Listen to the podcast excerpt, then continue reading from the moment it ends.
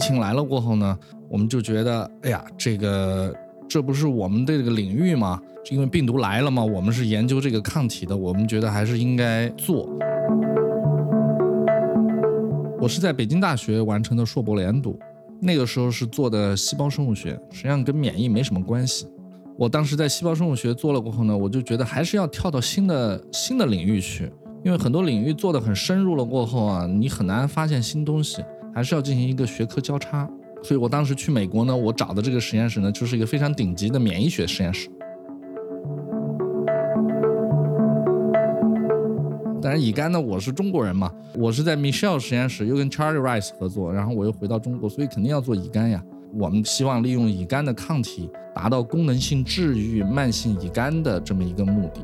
那在这个过程中呢，我们还在建实验室，还在展开的过程当中呢，疫情突然出现了。就人的免疫系统看到这个病毒，它并不是说，哎呀。我赶紧来设计一个能够干掉这个病毒的抗体，它不是这样，它反正就是到处产生抗体，我筛选出好的抗体，最后来看能不能干掉它。实际上它身上会产生很多抗体，但是病毒也很聪明，病毒还进化出了一种方法呢，是利用你的抗体来帮助它感染。我之前去急诊，医生都说：“哎呀，你没事儿，回去喝鸡汤啊。”我们没找到你什么原因，哎呀，怎么怎么乱七八糟的啊！这次一下七八个医生围着我，就给我诊断。当时他们还诊断错了，诊断说是我是伊波拉、阿米巴，然后又是这个台湾医生呢，太吓人了，跟他们吵，说他被感染的叫 Klebsiella pneumonia。Good ladies and gentlemen, all the empty people. 给你最真诚的理解，给你最浪漫的问候。Let's say more love today。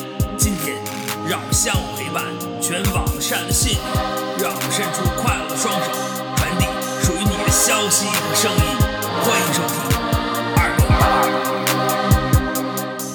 大家好，欢迎收听二零八二，这是我们全新制作的与杰出青年科学家的对谈节目。第一期，我们很荣幸。请来了复旦大学上海医学院研究员、青签特聘专家王乔博士做客我们的节目，欢迎啊！大家好，大家好，我叫王乔啊，非常荣幸能够到这个二零八二这个节目来，而且是作为这个首期，我是非常非常荣幸而且激动，也不知道能不能把这个节目做好，请大家多多指教吧，谢谢。好，今天参与我们讨论的还有大家的三位老朋友：路人、刘主任、大卫，我是小王。大家好，我是路人，欢迎大家来到二零八二。大家好，我是大卫。王乔博士带领的这课题组啊，从事的是分子免疫领域的研究工作。二零二零年，全球呢这受到新冠病毒的巨大影响，咱们实验室据我所知啊，也在对抗新冠病毒的研究中呢投入了大量的精力。在取得这个科研成果的同时呢，王乔博士也参与科学知识的普及活动，对吧？对，嗯。比如这在八月底的上海科技节上，呃，王乔博士就做了题为《抗体与病毒的追与逃》的讲座，围绕着对抗新冠病毒的抗体进行了讨论。能不能简单的跟大家谈一谈？谢谢谢谢。这个确实呢，就是这次疫情呢，确实是非常的令人震惊，一开始也是难以接受。其实我是去年底才全职回到国内，今年年初的时候呢。实验室其实也是刚刚开始，百废待兴，什么东西都没有。疫情来了过后呢，我们就觉得，哎呀，这个这不是我们的这个领域吗？因为病毒来了嘛，我们是研究这个抗体的，我们觉得还是应该做。一个方面呢，又觉得实验室刚刚开始，能不能做？可能不行。而且因为我们的一个技术手段呢，是主要是从恢复的、感染了过恢复的人里面寻找他们的抗体。实际上，现在你看，包括特朗普打的这个抗体也都是这样来的，所以我们当时就觉得到底能不能行？但是后来呢，也是各样的机缘巧合吧，我们也是把这一块做起来了。所以在这一部分呢，我说全世界呢现在有几大板块在做这个，一个是研究新冠抗体在临床上的一些表现、一些影响，然后临床上去试一些药物啊；另外一个呢，就是在实验室里面。呃，去研究它的一些基本特性，还。有一部分呢，其实也是比较重要的，也是我们参与的，呃，就是说研究开发针对呃新冠病毒的单克隆抗体，主要就这么几大块。所以我们呢，在这个里面呢，有幸呢能参与一些工作，对这个抗疫呢做一些贡献。而且现在呢，我们确实也找到了一个综合性非常好的抗体，而且呢，毒副作用也非常小。现在也在进一步把它的这个呃临床前实验啊动物实验推动起来。另外一方面呢，就是说要和这个民众进行一些科普的宣传活动，因为这一部分呢，我们觉得也很重要。因为特别是在三月份、四月份的那个时候，大家其实是非常的没有底的。也很恐慌的一种状态，所以那个时候，包括我给我们周围的同事、朋友、呃亲戚啊，我们大家都在聊这个事情啊，包括最近关于疫苗，我们最近也讨论很多。所以我觉得我们作为一个呃基础工作者，刚刚刚刚回到国内的啊，能够做一些这种科普的一些工作，也是一个机会和荣幸吧。这儿我还想往前回溯一下。今年这个疫情也来的特别突然，年初才来，就是在这个二零二零年之前，您是从事哪个具体的领域的研究呢？就是您是怎么和这个这次新冠病毒啊抗体，就是您的研究为什么连接的这么紧密？谢谢谢谢。嗯，我是在北京大学完成的硕博连读，那个时候是做的细胞生物学，实际上跟免疫没什么关系。我当时在细胞生物学做了过后呢，我就觉得还是要跳到新的新的领域去。因为很多领域做的很深入了过后啊，你很难发现新东西，还是要进行一个学科交叉。所以我当时去美国呢，我找的这个实验室呢，就是一个非常顶级的免疫学实验室。我的导师呢，博士后的这个导师呢，他叫 Michelle Nuzenzweig，他实际上是个男的。他呢，就是主要研究 B 淋巴细胞。B 淋巴细胞就是我们身上产生抗体的一个免疫细胞。他主要就是研究 B 淋巴细胞里面这个抗体是怎么生成的。以及它的一个重要的贡献呢，就是研究针对艾滋病毒的一个广谱综合抗体。呃，所以我很多年呢是在研究这个在 B 细胞里面抗体是怎么生成的，所以我对抗体的理解还是比较深入、比较深刻。因为我是从它这个 B 细胞怎么成熟，然后怎么进行筛选，怎么样这个抗体进行突变，变成各式各样的抗体，然后来识别各式各样的病毒。同时呢，在我即将回国的时候呢，我又跟这次得诺贝尔奖的这个这个 Charlie Rice 啊实验室，我们又合作，我们又做了针对乙肝病毒的抗体。Charlie Rice 呢，他们实验室原来一直研究丙肝，但是现在因为丙肝已经被治愈了，就不咋挣得到钱，你知道吧？然后呢，所以他们就开始攀登另外一个高峰，就是乙肝。当然，乙肝呢，我是中国人嘛，我是在 Michelle 实验室又跟 Charlie Rice 合作，然后我又回到中国，所以肯定要做乙肝呀。我们希望利用乙肝的抗体，达到功能性治愈慢性乙肝的这么一个目的。那在这个过程中呢，我们还在建实验室，还在展开的过程当中呢，疫情突然出现了。所以这个时候呢，我们发现实际上我们的这个学习的这个技术手段和这个实验方法，刚好能够针对这个新冠病毒。然后来开发它的抗体，那这个在这个科研理路上，嗯，还是非常一致的嘛。对，是的，我当时也是挺惊讶的，说我知道你是做分子免疫，我想我说这个也确实好巧啊，忽然再一联系，已经是在做这个新冠抗体了。啊，就是说对于抗体和病毒这个相互关系的描述上，哈，你之前呢就是将这种关系描述为追逐和逃逸，选择这种描述的核心原因是在于。病毒会产生突变这个事实，对不对？是的，病毒就是会不断产生突变，但是实际上呢，大家会觉得好像啊，这个病毒突变是因为它这个啊看到了那儿有一个这个呃压力，它就突变了。其实不是这样的，病毒突变是本来就存在在那儿的，只不过这个抗体或者药物的压力去了过后，它把没有突变的给干掉了，就筛选出了有突变的。啊，它实际上是一个筛选的，所以实际上这个跟大家有的时候生活当中，我们说这个刷牙，对吧？嗯，不要老用一种牙膏，不要老用一个品牌的牙膏，嗯，换一点品牌的用，就防止牙齿里面的细菌产生针对一种牙膏的这么一种抗性。但你两个牙膏一起用了，哎，它要产生抗性，它就难多了。那我还歪打正着了。我平时是因为口味的原因经常换，达到这个效果了。咱们说说这个病毒突变这个事情啊，嗯，新型冠状病毒它的突变的速率和潜力怎么样啊？呃，现在也就是大家普遍认为呢，首先肯定是在突变的，而且已经变得很多了。一开始只有一个小的一个小的几个分支，现在分支也越来越多，而且之前还报道了产生一个很厉害的一个突变，就是 D 六幺四 G 这个位点，就六百一十四位的 D 氨基酸突变成 G 氨基酸，突变成 glycine。就是这一系列的突变肯定都在发生，但是呢，病毒突变总的来说有一个趋势呢，就是能够更好的和宿主呢，呃，有一个共存。对，有一个共存。呃，实际上在这个过程当中，并不能说这个病毒的突变会导致更多的一个疾病的死亡，或者是这些都还很难下结论，或者是变得更严重，或者更不严重。呃，理论上来说可能会变得更不严重，但是实际上这个还有待考察。我认为，呃，以你对 HIV 就是艾滋病病毒的了解，那它的这种突变的潜力跟艾滋病病毒相比的话，是一个怎么样一个状况？它有没有艾滋病那么凶狠？艾滋病有一个最大的特点，能够隐藏到人的细胞里边儿，它能感染到 T 细胞，整合到 T 细胞的基因组里面去。现在呢，新冠病毒还没有表现出这样的性质，这个是个好消息。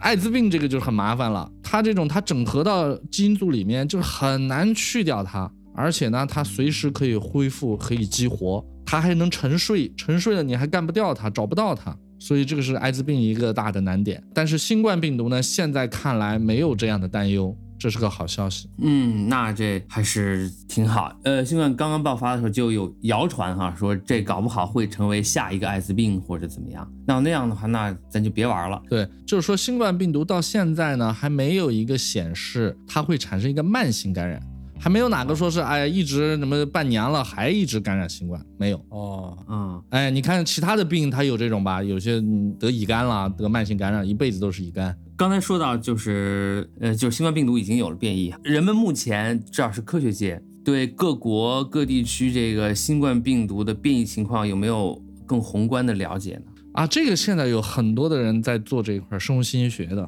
他们生物信息学的，而且甚至预测这个病毒要怎么变，啊，构建一些模型这块我不是太了解，啊，但是肯定有很多人在做这些下面相关的工作。我还是想就这个。抗体和病原体的这个追猎过程，还是再想问一问，就是并不是说病毒在哪儿，它看见了那有一个抗体，它才引起它的这个变异，对吧？对，比如说我们节目组的四个人吧，都是病原体，博士呢是抗体，你把我给逮住了。那我小王我会原地突变吗？那不会，你就马上被消灭了，我就被消灭掉了，你就被我吃掉了。那么在这个过程当中，我有没有可能说放出信号，让我的其他的同伴们不会产生突变，或者也会不会？它这个机制呢是什么样子呢？因为这个病毒呢，它在感染了人的细胞过后，它就会不断的复制自己，产生更多的病毒。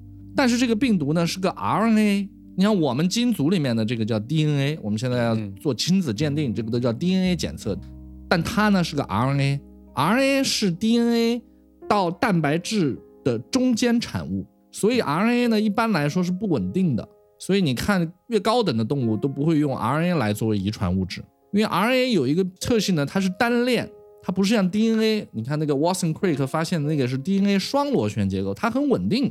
很稳定，而且互相是互补的。这边坏了，另外一边你看还是好的，还可以指导着机体把另外一边修复了。它有两个拷贝。对，但是呢，RNA 就不存在，因为它是单链的。单链的，你想它各种保护都很差，所以它就容易突变。特别是在病毒它复制自己的过程当中，它的这个复制的这个酶非常容易产生突变，产生错配。其实这个也是提供了给病毒的一个生存下来的机制哦，就是让它突变很高。对，这就是突变，然后呢再选择呗。对你先提供这种突变，然后所以它的突变是在数组细胞里面发生的突变，然后把这个病毒释放到细胞外面去，细胞外面的免疫系统抗体呀。其他的这些 T 细胞呀，啊，macrophage 那个那个巨噬细胞呀，啊，natural killer cell 自然杀伤细胞，这些会来把这些病毒吃掉。那么吃掉的过程中呢，你实际上抗体就识别到了一些病毒。那么这个时候，如果你里面在细胞内部产生了一个抗体不能识别的突变，那么这个抗体就不能识别。于是这个病毒那就高兴了，它就开始逍遥法外了。这就是我的问题。实际上，就说我总觉得呢是抗体在搜索病毒，那么病毒是不是也在一定程度上在主动的搜索抗体呢？实际上没有，它只不过是有这个突变的这个机制来求得它的遗传信息的传递嘛。对，病毒啊，它它也是一种以不变应万变，然后你看你出什么牌。所以我们有一个理论呢，就是说为什么你看新冠里面啊，有些人啊感染了很快就恢复了，而有些人呢他很难恢复。但是我们也有一个思路呢，就是说在这些没有很快恢复的人体内呢，它实际上就没有产生一个比较好的抗体。所以我们现在的一个目标就是从那些产生好抗体的人里面。把他们的抗体找出来，去给到那些感染了的人。你看特朗普一打那个抗体啊，他七十多岁了，很不容易产生很好的抗体啊，可能还没到产生好抗体的那一天就扛不住了。嗯，但是呢，他现在从其他人身上找到的好抗体，可以直接给他。你看他两三天就出来了，嚣张的不得了，对吧？这么说就特别容易明白。就是我们在准备这期节目之前啊，那个小王把你之前在上海那个演讲的内容，就是抗体与病毒的追与逃啊，那个我们还是。看了一下，我作为一个文科生哈，还是硬着头皮看了一下。那里面就跟你刚才说的一样，有几个特别浅显易懂的，我觉得特别值得再解读一下。因为我们刚才也提到了这个抗体与病原体这个追猎过程，是吧？用了“追猎”这个词，在那里用了好几张，就是猎豹和羚羊之间的这个追与逃的几张照片。对在我来看呢，其实它这前后就是。展现了几个场景，你能不能结合这几个场景，给我们就像刚才一样，再呃再讲一下这个整过程？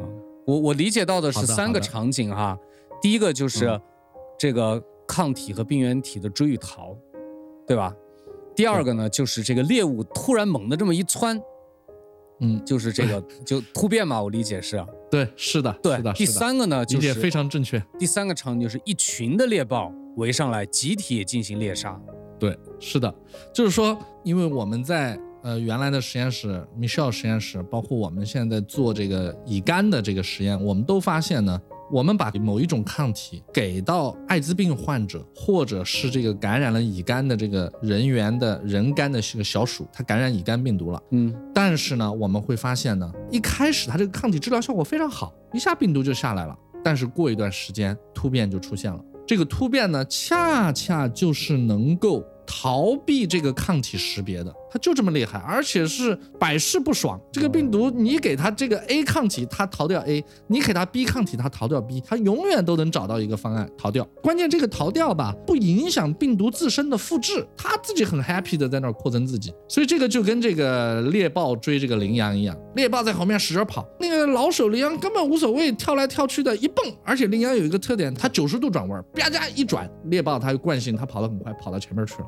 所以它羚羊它也是在进化出这种能力的，但是你两个猎豹、三个猎豹以上，它变的这个方向就受到限制了。可能大家也听说过，就是这个在治疗这个艾滋病的过程当中，有一个方案叫鸡尾酒疗法。啊，听说过，但并不是说大家要喝杯鸡尾酒，这个艾滋病就好了。它主要的意思就是说了，你看吃药的时候，几种药一起吃，就跟吃那个鸡尾酒一样啊，它是这么个意思，就是几个药一起吃，就跟刚才我说那个牙膏也是一个道理。所以现在整个治疗病的这个思路，就是一堆药给你吃，但是药企也很高兴啊，这个他卖的药变多了嘛。这个从原理上来说，可能我们中医也有这么一个思路，对吧？就说你不要光上一种这个。药去给你，它是有毒的，各种这个放在一起，它是一种调和啊。虽然机制很多不清楚，但是呢，它是在通过这个长期的实践过程当中，哎，发现这几种调和能够把这个人治好，而且他最后他身体还很好。所以可能就是说，现在很多治疗的思路就是说要一系列的药物。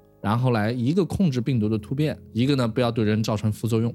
对，这基本上就是一套组合拳。对对对对对，是吧？是不是之前特朗普使用的这个疗法就叫 Regina Regeneron Cov 二，是不是一种鸡尾酒疗法？多种哎抗，体非常对。如果听众朋友们认真去看这个新闻呢，嗯就会发现他用的抗体实际上是一对抗体，两个。这两个抗体针对的是新冠病毒的不同的表位啊，所以人家特朗普已经把鸡尾酒都喝了，但他不喝酒啊，特朗普先生不喝酒。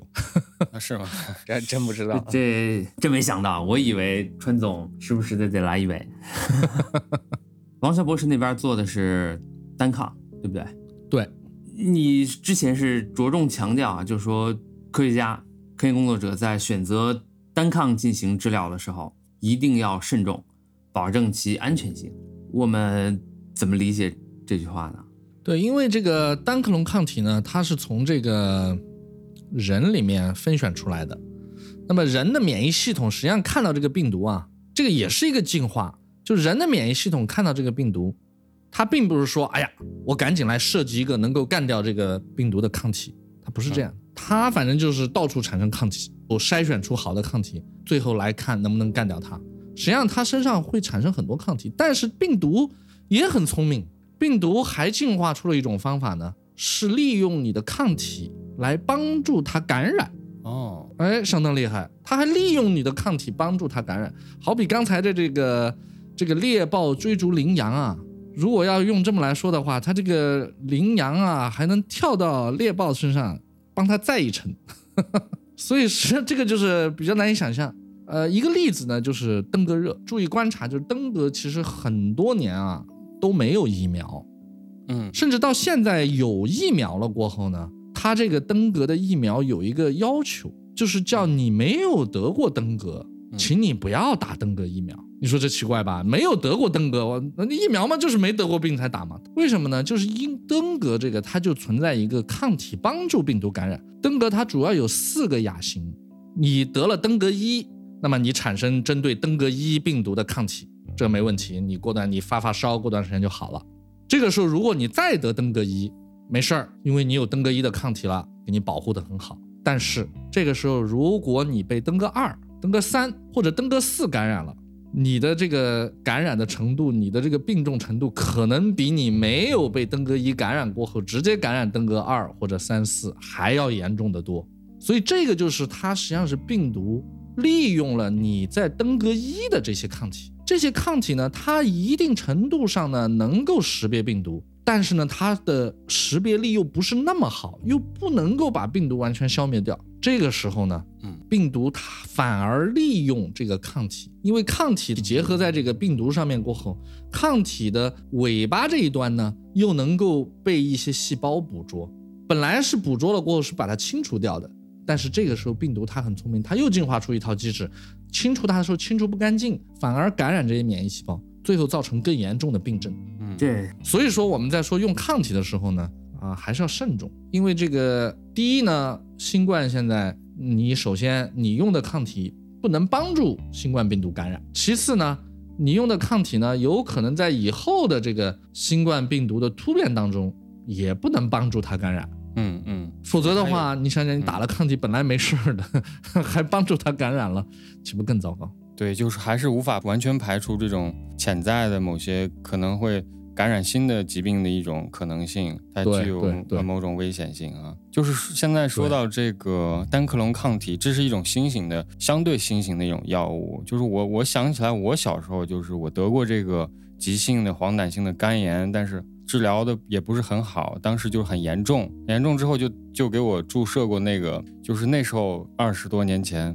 就是一种叫免疫球蛋白的一种药物，对，我后来在也看，就是它也算是一种抗体的药物吧。我不知道这样说是不是是很严谨，就是说对的，以前的这种免疫球蛋白的这种啊、呃药剂和现在新型的这种单克隆抗体药物，它们之间有什么样的这个区别？我不知道这个问题问的合不合适啊。啊，刘主任问题问的非常好。呃，你打的这个免疫球蛋白就是一群单克隆抗体。所谓一群单克隆抗体呢，就是从这个打了疫苗的，因为你当时被甲肝病毒感染，他就赶紧找曾经得过甲肝了过后恢复的这个人，因为他身上有甲肝抗体，他就把这个人的血叫这个人献血，献了血过后呢，把他血里面的这个抗体纯化出来，打到你身上。其实免疫球蛋白就是抗体，只是不同的名字罢了。英文它叫 immunoglobulin，就是免疫球蛋白，实际上就是 antibody 啊。你打的这个实际上是个血液制品，血液制品有一个最大的不好呢，它有几大缺点。第一，它是血里面来的，你看多脏啊！你想你它是可以检测对吧？啊，它没有艾滋病，没有乙肝，那谁知道它有没有其他什么病呢？第一个不安全，第二个呢，它贵啊！你想你要从人身上抽血，然后又把它纯化出来，也涉及伦理问题。第三个呢，它的批次之间的差异大，你想想，过两天另外一个人再得了。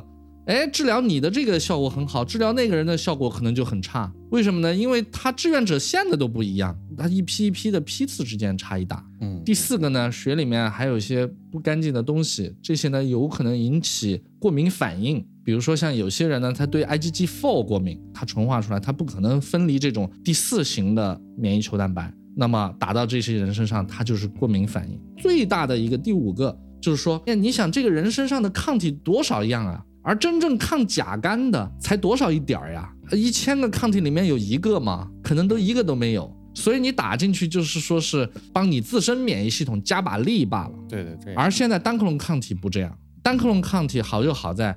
一，它是体外生产的，很安全，而且我们现在做的这些单克隆抗体，它的序列是完全从人身上来的，它很安全。第二个呢，你那边打一克的这个免疫球蛋白，可能里面只有零点零零零几克的，真的针对甲肝的。而你现在直接打一克针对甲肝，那就是实打实的抗这个甲肝病毒的抗体啊，完全效价是差距非常非常之大，嗯，上千倍。对，那我还有一个另外一个问题，就是说这个单抗药物也是一个新兴的一一个发展趋势，是吧？我看就是说，二零一四年才研制出第一个比较成熟的一个呃药品，预计在二零二五年将这个市场将达到三千亿美元。就这样一个市场，就是对这个单抗药物的开发有什么样的影响？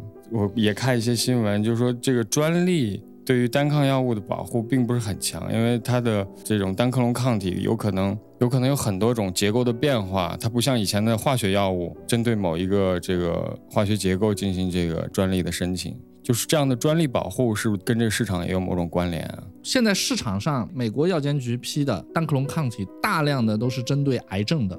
针对病原体的非常少，现在针对癌症的呢，就是什么 PD one、PDL one，然后 TNF，像这些针对不同细胞因子增强免疫力的这些抗体，单克隆抗体做的特别多。但是实际上呢，你想人身上产生抗体，首先用来干什么呀？就是抗击各种病原体啊。所以实际上抗击病原体是抗体的一个本职工作。但是这一部分呢，反而大家很长一段时间关注的很弱，现在逐步关注起来了。特别通过这次新冠，你看全球啊，没有两百个，也有一百个实验室在做新冠的这个抗体，所以大家也是发现呢，可能用抗体来治疗这种病毒感染是一个非常有效的一个途径和方式。特别是在当人体能够通过自身免疫产生能够治疗这个病毒的抗体的时候，更证明了这个抗体是。可能有用的，能够治愈这个病的。嗯，关于第二个问题，就是说这个专利的确专利是一个大问题啊，因为呢，它毕竟它这个东西是从人身上来的序列嘛，就别人也能做，但是呢，这个它的壁垒实际上也比较高。你要研发出一个比较好的抗体呢，呃，首先需要有一定的科学基础比较高一点。第二个呢，它需要的前期投入也特别多啊。你像一个抗体的临床前的实验呢。基本就基本上就是两千万到三千万人民币，呃，所以你像你我们刚才说的，你要拿两个抗体，六七千万了，就光做个临床前的，还呃其他的乱七八糟一搞，基本上你开发一个进入临床上亿吧，啊，所以这个前期投入很高，一般人也一没钱投，二有钱他不敢投，对吧？他买房子多划算啊，对，所以说他的这个壁垒还是很高的，他的成本也很高，很实际上很难参与哈。哎，我说两句哈，查了查这个一九年，咱们就说到科研经费这个问题，就说是有钱敢不敢投，不是有没有钱投，以及有了钱敢不敢投的问题。一九年美国的科研经费的投入是大约啊是六千亿美金，占美国国民生产总值的百分之二点九左右。中国是多少呢？中国一九年。科研经费投入大概是美国的一半三千亿美金，占中国 GDP 的百分之二点一。这个投入的三千亿美金已经是排在世界第二位，仅次于美国。嗯，刚好呢，这个就是百分之二点一的这个数据呢，它是刚刚迈过了创新型国家的这门槛，达到了呃所谓世界中等发达国家的水平。比如我们说过这个单抗这个，比如说在两千二五年达到三千亿美元的市呃市场的话，那这么多钱，我听着肝都颤啊！这么多钱，这种市场增量是来自哪儿？是说有有越来越越多的药物通过审批呢？还是说药厂在不断的推广、在宣传，大家就逐渐的接受了它，以及这么大的市场增量，这些钱能不能投入到基础研究上面？你这儿涉及两个问题啊，第一个问题你是说这个科研经费钱是怎么用的？这个我不知道。抗体的这个最终的这个需求在什么地方？肯定还是在市场，有人人的需求，因为你到医院去看，很多病就治不了。你比如说乙肝。就刚才我说的，我朋友这个乙肝，他找女朋友都是个问题，对吧？我在上海，我我去洁牙，还是国营的一个特别好，每天都排队，嗯，去洁牙，别人先叫你检查乙肝，我就说为什么我要检查乙肝呢？他说如果你是乙肝，我们不能给你洁牙。我说为什么我是乙肝，你们就不能给我洁牙呢？因为都是一次性的东西啊，你们都有防护呀，不会传染的呀。难道我是乙肝，乙肝患者就不能洁牙啦？呃，艾滋病患者就不能洁牙啦？他牙齿就等他那个，就让他那个腐蚀啊，让他生生这个呃牙结石啊。呃，但是他不管这个，所以呢，乙肝这个更不要说艾滋病了，他受到很多的这个歧视啊。歧视，对，啊，社会歧视。当然，他还有自身的一个，你想他到了一定年龄，他就五六十岁，他基本上就是就是要肝硬化、肝癌。你想想，现在五六十岁算什么呀？现在叫青年啊，六十岁，人家特朗普七十岁，人家拜登都都奔八十去了，还要竞选总统呢，对吧？所以说这个六十岁，你想想，大家，你像你要他去治个病，你给他说你把这个病治好了，你六十岁多活十年二十年，谁不愿意啊？呃，所以主要还是来源于这个市场，还有现在比如说很多很多传染性疾病，你比如说这个疱疹病毒，那疱疹病毒是感染了过后过呃一两周它就好了，但是它痛啊，特别痛啊，它那个疱疹弄一串那个痛不欲生啊。那如果你能开发出一个药物，就是给它减轻这种疼痛，而且让它尽快治愈，呃，那肯定他也是愿意的。啊，还有像很多一些呃器官移植了过后，因为器官移植了过后，他要服用这个免疫抑制性的药物，防止这个器官之间的排斥。那么这个时候，你实际上免疫抑制了，是不排斥了，但是病原体又来了，本身免疫抑制了，它就不能产生很多好的抗体。那这个时候，你非常希望有这么一个摆脱我这个痛苦的这么一个药物产生，所以市场是非常大的。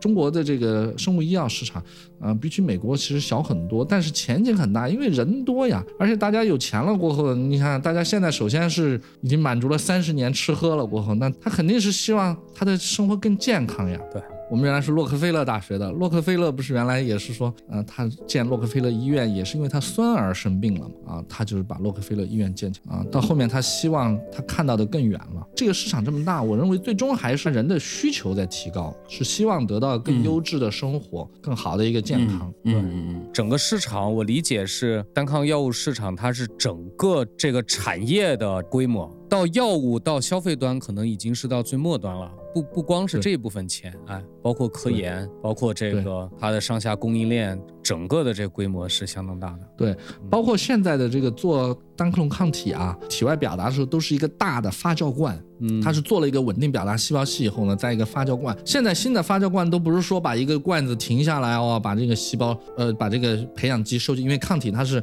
这个细胞会分泌到培养基里面，最后就把培养基里面的抗体纯化出来就完了。它现在的这都是直接是自动的填料、吸料、填料、吸料，就是全自动的，就是呃，你想这些工艺。这些这个技术都是一些新兴的产业，包括打这个抗体啊，它这个注射的针怎么样去更好的？你看那个，我们看那个科幻的那个叫什么 T 细胞的那个变异的那个电影，它里面就是那个注射的那个很时髦的注射的针，一打它就进去了，而且它又便于保存。所有这些其实都是新技术，很多都是能催发很多新东西。哎，对，您说这，我今天还刚看了一个小视频，就是。一个打肾上腺素的针，人家在我也不知道为啥我看到这个视频，它一个玻璃的杯子，然后就隔着一个膜，那个膜完全没有破损，然后它隔着那个直接趴着打进去了。医疗器械研究设备，这个造钱的地方太多了。单抗市场这个，嗯，聊了好半天。那个，我我来我来说两句啊，就是一直在听这个王乔博士给我们介绍这些相关的知识啊，我也是，我今天也确实是收获满满啊。没有没有，然后呢？这个跟大家胡吹说错了，请大家那个也请大家请听众朋友多多包涵啊。我是个文科生哈，所以今天真的是呃接受到了很多新的知识。然后我自己呢有一个有有一个小问题哈，就是我一直觉得自己是一个时间安排上特别差的一个人，然后我也一直在找说有没有适合自己的这种安排时间的方法，能够让自己更有效率一些。啊，就是因为我知道，像这个王乔博士，他肯定平常就是会有很多工作呀，然后可能还要写作，要做试验等等等等，就是事情是很多的。但但每一天其实这个时间是呃是有限的嘛？不知道这个王乔博士能不能给我们分享一下，就是您每天的时间都是一个怎样的安排呢？我不是一个很好的一个模式啊，呃，我的安排的时间呢，就是勤能补拙。就泡在实验室，就是生活，就是完全融入到了这个工作当中。所以你看，那个呃，新国原来知道我们在纽约的时候，我作为他们的邻居啊，他们估计也很少见到我。去了实验室就是晚上很晚才会回来。但是呢，啊，还是要有一个休息。啊，我原来呢可能更刻苦一点。但是在美国有一次呢，生了一个病，就是这个被一个叫 Klebsiella pneumonia 的一个细菌感染了，在美国纽约，在全世界的中心差点死掉啊！这个病呢，就是实际上中文它叫肝脓肿，呃，死亡率很高。它的这个病原体呢是一个细菌啊，不是病毒，是个细菌。嗯嗯。啊，它这个细菌呢，最后就感染到我的肝部。到美国的这个医院呢，这个医生呢又给我误诊了。于是就让我在这个呃寝室里面了，受了一周的折磨，然后最后呢都出现幻觉了，呼吸也是这个呃每分钟是六十下呼吸，然后那个心跳是每分钟一百二十多、一百三十下心跳，基本上一周没怎么吃东西，一周减了十公斤吧。哇！然后呢，我们实验室一个台湾医生，然后呢来看我，然后回头就跟这个老板说这个。王超要死了，再过一两天就死了。Chow is dying. Two two days later, he gonna die. 我们的实验室嘛，他都是做艾滋病的嘛，跟那个感染的这个感染科关系非常好，所以这个在美国看病也得开后门哈。然后呢，马上就给这个医生就发邮件，而且老板发邮件很艺术啊，他不是说哎这个你去照顾一下乔，他不这样说，他说乔你现在如果要活下去。你就必须百分之百的听这个医生的话啊，然后我很快就去了他们的那个急诊，而且他是那个医生就找她闺蜜就在急诊。诊我之前去急诊，医生都说，哎呀，你没事儿，回去喝鸡汤啊，我们没找到你什么原因，哎呀，怎么怎么乱七八糟的啊。这次一下七八个医生围着我。就给我诊断，当时他们还诊断错了，诊断说是我是伊波拉、阿米巴，然后又是这个台湾医生呢，太吓人了，跟他们吵，说他被感染的叫 Klebsiella pneumonia，这个台湾医生非常厉害，这个我也跟新国推荐了，我说你们在美国得随时跟陆医生联系，然后呢，这个他现在在各大医学院啊，因为他见的病例太多了，美国医生呢不是说他不好，他见的病例比较少了过后呢，所以他在判断的时候呢，他就出问题了，但是他们一旦判断对了。那帮帮帮帮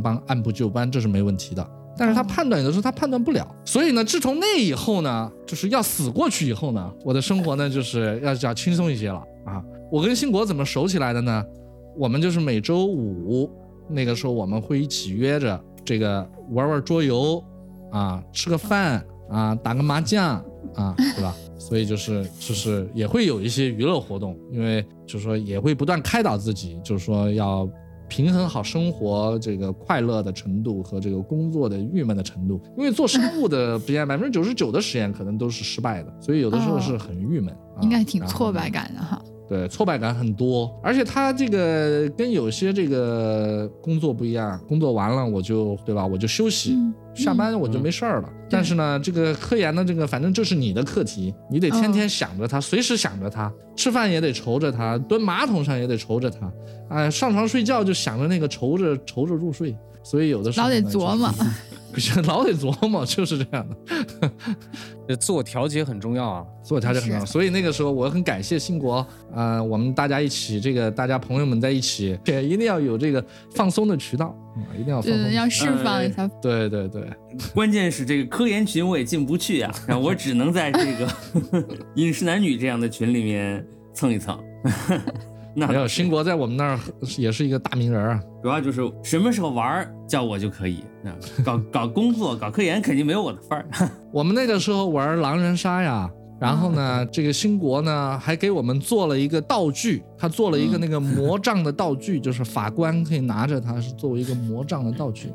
所以我们这个我关键是什么呢？我们之前玩的时候呢，是那个不是有个上帝吗？每一局哇，你们玩的高版本啊，还有上帝啊，在这个 王强博士家里呢。我忽然有一天，我们玩到后面，我发现大家用的不是一般的那么一个，他是拿一一铁棒，嗯，然后那铁棒他过去敲你嘛，就说点你一下。我想这要是一失手是吧？点狠了他，你给我给我砸伤了。我说得得，我我抽空呢，我说做一个木头的很轻啊，嗯嗯，对吧？做的还好看一点，要不然那个铁棒我一看，我说这个是比较危险。我说玩着玩着是吧？对，人家玩游戏需要时间，你玩游戏，我们玩游戏要命，要命是吧？可怕。所以啊，我说那就做一个，也也挺有意思。我我看到那王老师，您还是这博导就带学生是吧？是的，带学生。我挺好奇，因为我们离开学校很久了，但我每年也会带实习生哈，虽然差很多，都差不多。差不多的地方就在于能够每年都有机会跟特别年轻的人打交道。像我们今年招的实习生都已经是两千零一年的了，今年新入职的。小同事都是两千年的人了 啊！我我想问的是，就是你们现在这个年龄段，就不管是研究生也好，除了他学科本身的这个科研能力以外啊，就是看简历的时候或者日常跟他交流的时候，你更看重他哪方面的能力？呃，我在看他们的这个，因为现在我们招的有两种学生，一种就是已经读了硕士，然后来读博士的，还有一种呢就是本科毕业直接来读硕博连读的，或者。来读硕士的，我说实话，本科毕业的，实际上他不知道点专业知识也很正常。嗯，我实际上在选的时候，我不太看重这些东西，因为我觉得我当时到美国去的时候，我还记得老板问我，因为我原来是做细胞生物学嘛，而且做了很多加蚕的东西，就加蚕那个吐丝，怎么把丝线那个两个蚕丝的丝线细胞围在一起形成一个线腔，然后这个丝线细胞往中间分泌，然后我给我老板讲这个东西，老板说，：“Chao，，他说。我也不知道你在做什么，你也不知道我们在做什么，你来我们这干什么呀？然后我当时呢，确实也是看他对我索然寡味哈，我也是逼急了。我说逻辑是一样的吧，方法是一样的吧。那知识不知道吗？可以学嘛。哎，老板可能觉得这个说的好像挺对的。我后面好像回想出来，我觉得我也说的挺对的。但是当时实际上没有进行思考，就是一个被逼急了，你知道吗？因为人家人家就对你这个做的不感兴趣。嗯，呃，我选学生呢，我其实不太看重他知道 A 还是知道 B，我其实更看重他一些更内在的一些东西，他愿不愿意学，他有没有那个想要的那个劲儿。当然呢，基础好一点呢，肯定是更好的。啊，还有呢，就是还是要比较刻苦。现在的学生，呃，我觉得跟我们那个时候有很多不一样哈。比如说我在面试的时候，跟大家分享一个趣事，两个趣事。在面试的时候呢，有个学生呢，我就打电话过去，我们不是名单出来了吗？要面试的名单，我就提前给他打电话，因为面试真正面试的时候只有一个十五分钟，所以我就提前打电话去交流一下。哎，我说喂，你好，我是这个呃复旦大学的呃王乔。老师你好，哎，他说你好你好啊，然后我就说呢，我就介绍了一下，然后他也介绍了一下，我就说呢，这个我们是一个新生的实验室，呃，可能呢有些时候呢事情比较多啊，还要帮着建实验室。我说你觉得你能比较刻苦的来工作吗？哈哈哈哈哈哈，他就笑起来了。哎，我说你笑什么呀？啊，他说老师你太搞笑了。我说为什么呀？他说老师呀，他说刻不刻苦工作是一个非常主观的定义。啊，有可能我觉得我已经非常刻苦了，但是你永远觉得没有你刻苦。哎呀，我觉得现在这个零零后、九零后的学生，那当时把我就是就说愣了，你知道吧？然后因为我想的，现在就算是比如说我们这个，比如说我们院长、我们领导问我，哎，你能不能刻苦工作啊？我肯定拍着胸，哇，领导请，领导放心，我绝对啊，起早摸黑的天天工作，那这个态度总是要表达出来吧。所以我可能在这种上面会比较倾向于这种传统一点的学生，为什么呢？因为至少他认为刻苦工作是一个非常值得推崇的一个好的东西，至少他是这么认为的。至于他会不会这么做，哎，我们知道刻苦是个好事儿，对吧？但至少我们知道这个是应该刻苦的。虽然我很懒，但是呢，这个刻苦是对的。然后另外一个故事呢，就是现在学生有的也很傲，然后我一打电话，嗯嗯，啊，老师啊，你谁呀、啊？我是这个复旦大学的这个王乔啊，我想跟你联系联络一下。你看，我看你在复试名单里。行啊，你把你的简历发过来，我看一看。啊，我说好好，我把简历发给你看一看。那你介绍介绍你的工作吧。啊，我说好好，我给你介绍一下我的工作，我是做这个做这个。哎呀，他说你这个呀，我对你这个东西还不是很了解，我要研究一下啊。你你回去等一下电话吧，反正呃我你有你有我有你的电话，我回头感兴趣我再打给你。然后我说谢谢谢谢谢谢。所以这个的不学生不手握二十个以上的 offer 就说不出这种话啊。现在学生也很自信，所以呢那最终啊，这俩学生你有没有招啊？没有招，那这两个学生我实在是无福消受，他们没有招你是吧？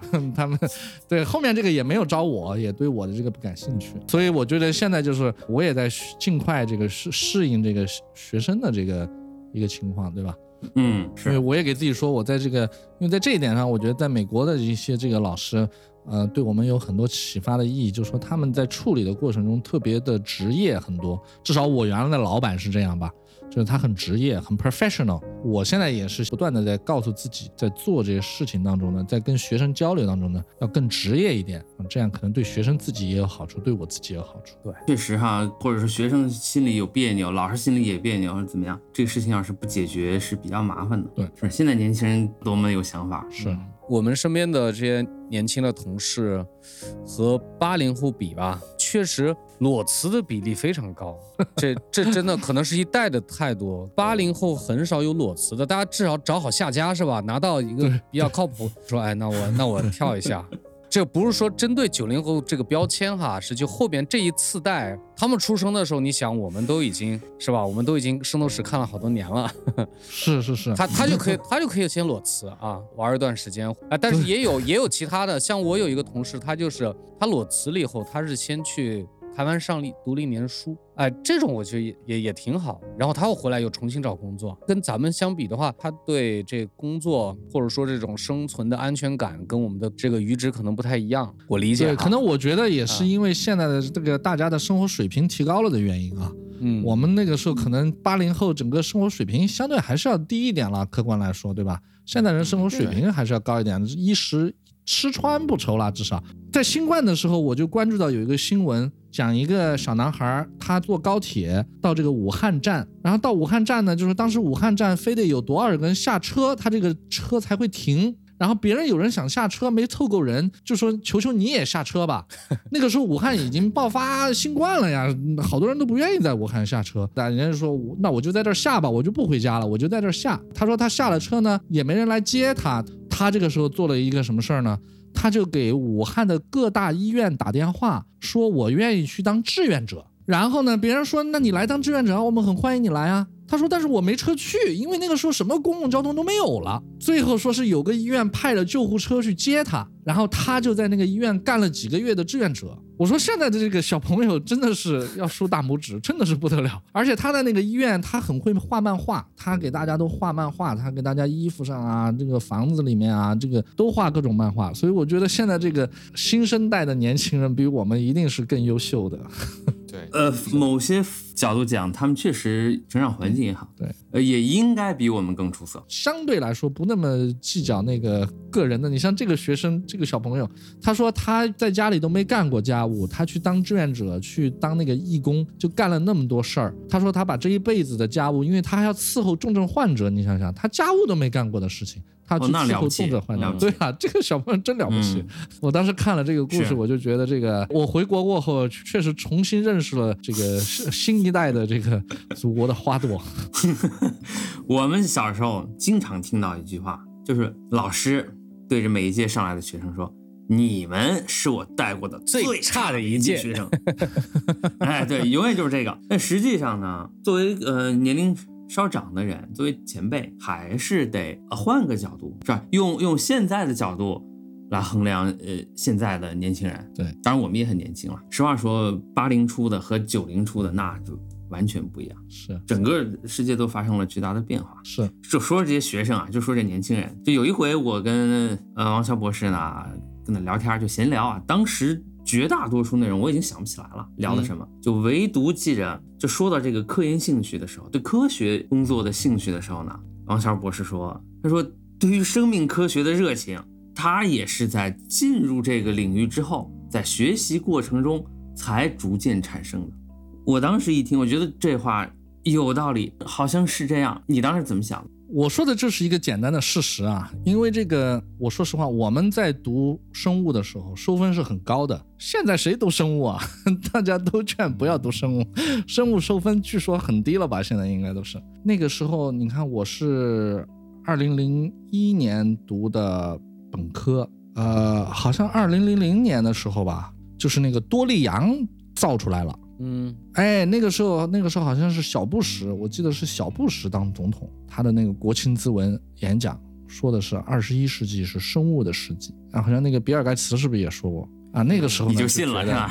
就信了呀，就是啊，生物啊，那个分儿又高啊，你看分儿高，你这。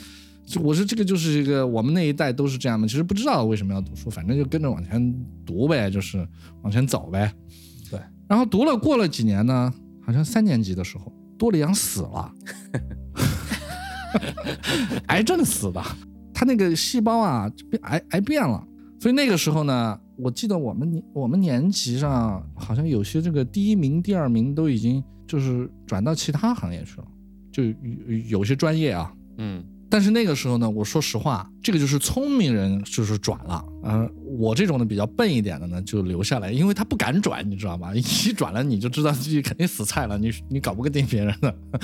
我呢就坚持在这个行业里面啊、然后就读了博士。但在博士的时候，我说实话，那个时候其实根本你你本科其实学的都是你们说你们是学文科的，我跟你说，那个生物里面学的本科就是文科，就是实际上就是你就是背这些东西怎么回事怎么回事，做的一些简单的实验，那些实验其实就是很简单的实验。在博士阶段就直博的时候，这个时候你慢慢做东西，慢慢做东西，其实一开始你也不知道怎么做的，一开始就觉得啊就是这么做，做来干什么，其实也不太清楚。慢慢慢慢到后面，已经其实都到高年级的时候，其实才越来越清楚更多东西。我甚至觉得，我到了美国过后去做一个课题，就是它抗体是怎么产生的。因为抗产生抗体的这个蛋白呢，是一个突变 DNA 的东西，我们一般身上不能突变 DNA，所以它是怎么突变 DNA，在什么时间点突变 DNA？我们后面的发现呢，就是发现它实际上是在整个细胞分裂刚刚分开的时候，那个时候只在那个时间点突变，所以后面呢，是因为做了各种的这个发现研究，而且很多是体会到了自己看到一个问题，然后通过自己的设想去推动了一个发现啊，解答了一个问题，体会到了这种快乐，你才会喜欢上这个领域，喜欢上你做的东西。所以我觉得。呃，当然，我不是说有些人，我觉得现在大家都习惯说，哎呀，我从小就看到了什么什么啊，我那个时候就励志。但我不排除有人这样啊，但是反正如果我说这样，肯定不是这个原因的。我是确实是在这个做的过程当中啊，体会到了啊，怎么一步一步的去做啊，怎么去假设，怎么去做，然后最后解决到一个问题。我是体会到了这么一个过程，而且确实解决到了这个问题，然后体会到了这种快乐，我才慢慢喜欢上这个领域的。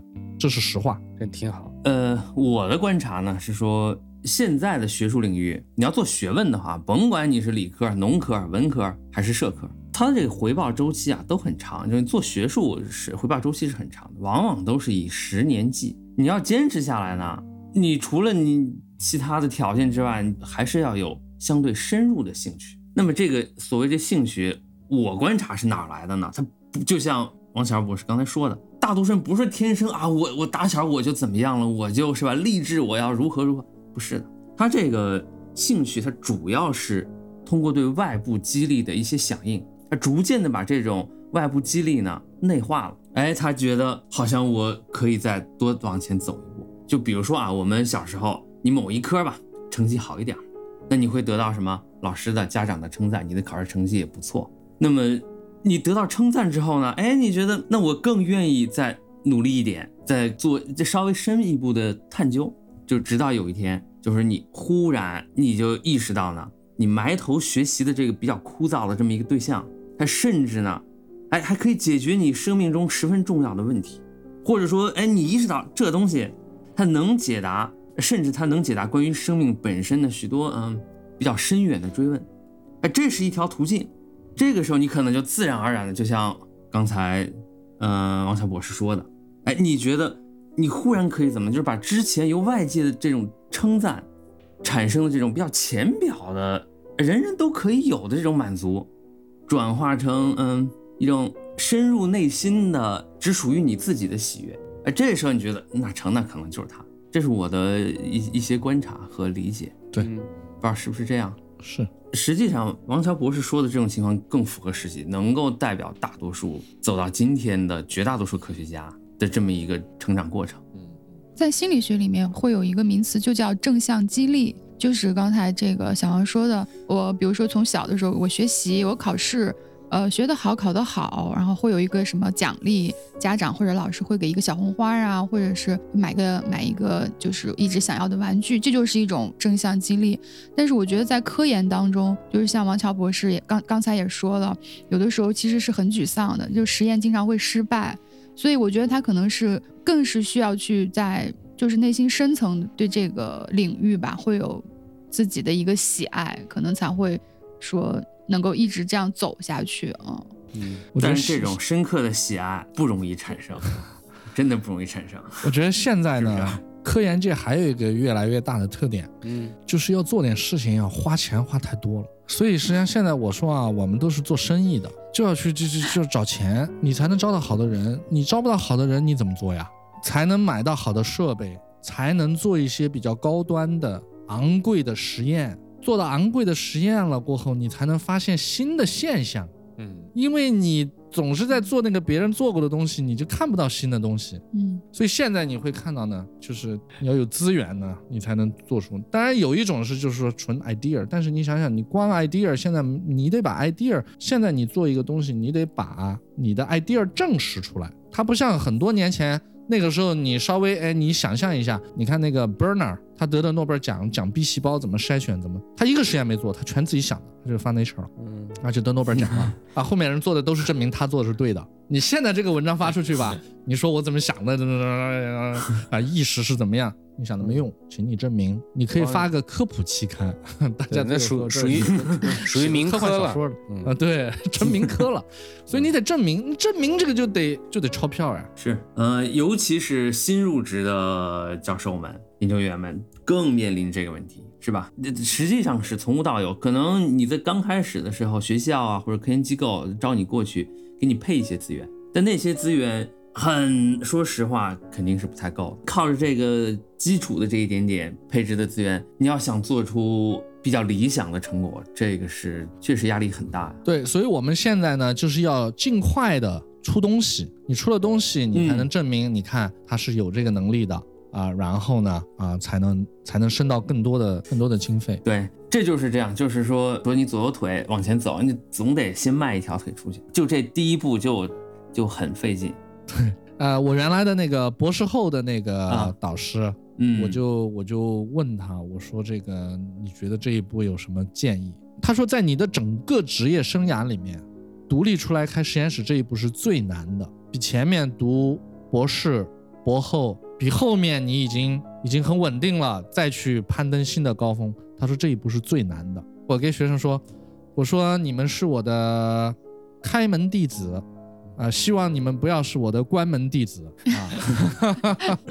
对，我说你们也得努力了，不然的话呢，我们大家都在一个船上，对吧？你们都偷懒了，我也不会天天在后面追着你们赶，你们不把工作做出来，那我们你们也就是关门弟子，我们大家 你就散伙是吧？你好，我好，大家好，都好，都轻松了。这相当于什么？你要只要干不好，就是眼睛一睁一闭，你这科研生涯过去了，是吧？这门一开一关，你这生涯科研生涯结束了。我去，希希望不要过去。对这个确实不容易。我听到大家的不能说是抱怨，就是有时候大家聊聊天，就像咱们现在这样聊起来，就是说很困难，尤其是这个新入职的教授们呢，因为他刚刚从一般都是从博后这个阶段过来的嘛，嗯你那是你就说是你工作、你的思考的一个巅峰状态。招了几个学生呢，往往就是说会以自己的那种要求来要求这些新入学的学生们，就会产生很多问题，就觉得你该会的，你你怎么连这个都不会，是吧？或者你不该有的问题，你怎么会有这样那样的各种各样的问题，就就就全来了。我刚才给大家提到的，就是说，就是我也在劝自己要提高自己的职业性啊，就怎么样做一个啊这个专业的、具有职业性的一个呃老师，导师把学生带好啊、对吧？那有耐心，有爱心，对吧？这些还是要我也在那个不断鞭策自己了，就是尽量做好。就咱们这期节目到时候录出来呢，你的学生要是听到，你你大家会，你的学生估计会更加理解你，嗯，是不是说，哎，你看我们老师不容易，啊，学生 学生都懂，现在学生特别聪明。嗯因为现在那个就是信息传播的太快了，不存在不对称性，所以我给学生说，我说你们来这儿有有平台，又有机会做一些东西，我最终一定是对得起你们自己呀、你们自己能不能走上一个更好、更更广阔的平台？我说一定是对得起你们自己啊，因为因为为什么呢？因为你想想，我说现在就算你们去做其他的任何投资或者怎么，你的科研的素养越高，你对其他的评价肯定是越来越好的呀。我说你既然在做这个，一定要做好呀。其实这也是我们在读博士的时候自己劝自己的。其实我在读博士前几年的时候也没有那么热爱科学，但是我那个时候我既然做到这个，为什么要浪费时间呢？也就而且那个时候我还在做家蚕。对吧？做那个蚕宝宝，我们自己养蚕，自己栽桑叶呢。我们在北大校园里面自己栽桑叶，喂那个蚕宝宝。我我的博士生导师带我们去摘那个桑叶，有一次还摘到一批桑叶，那个打了农药的，把蚕都喂死了。现现在说起来是趣事，当时你要真处于那个环境，肯定很日闷灰心，对不对？觉得就是那百分之九十九的那个，百分之九十九点九的那个失败的时候心酸泪。嗯咱这咱这期节目这聊着聊着，从一科普节目变成一职场新路节目了。是吗？就是这样的，那这把科学家请来，团团围住，这一聊起来，这这确实时间过得很快。对，反正今儿是聊得很开心啊。嗯，嗯、解决了呃我自己，反正解决了一些呃关于这个抗体病毒，特别是新冠病毒是吧，呃相关的一些最基本的问题，嗯这就不得了。我感觉今天，特别是前面，我居然我都听懂了。我 我本来预期可能，特别是刚开始的时候，可能是这这完全听不懂。但是呃，今天王老师特别举那几个例子啊，都就打比方打的特别好，我反正是是是听懂了啊。你看王乔博士这科普就有经验，成，那感谢王乔博士啊、抽出宝贵的时间来我们二零八二做客。哎，解答了我们关于新冠病毒抗体研究啊，包括青年科学家们的这个科研工作的许多问题。呃，确实啊，深入浅出，掏心掏肺，嘿嘿，对吧？之后呢，王小博士有空了呢，一定得再来我们节目；没空的时候，更得来，是吧？你来了呢，就有空了。今天是我的荣幸啊、能够跟大家进行这么一个交流。这个如果我讲的不对的地方，讲的不好的地方，还请大家多多指点，多多包涵啊！谢谢大家，谢谢，谢谢。那我们今天的节目就到这里啊、欢迎各位听众朋友给我们留言，交换各自的体会和想法。我们二零八二呢，呃，制作了多档录播和直播节目，期待各位的收听、关注和推荐。好，再次感谢王乔博士的光临，下期节目再见。再见，朋友们。下期见，拜拜。下期再见。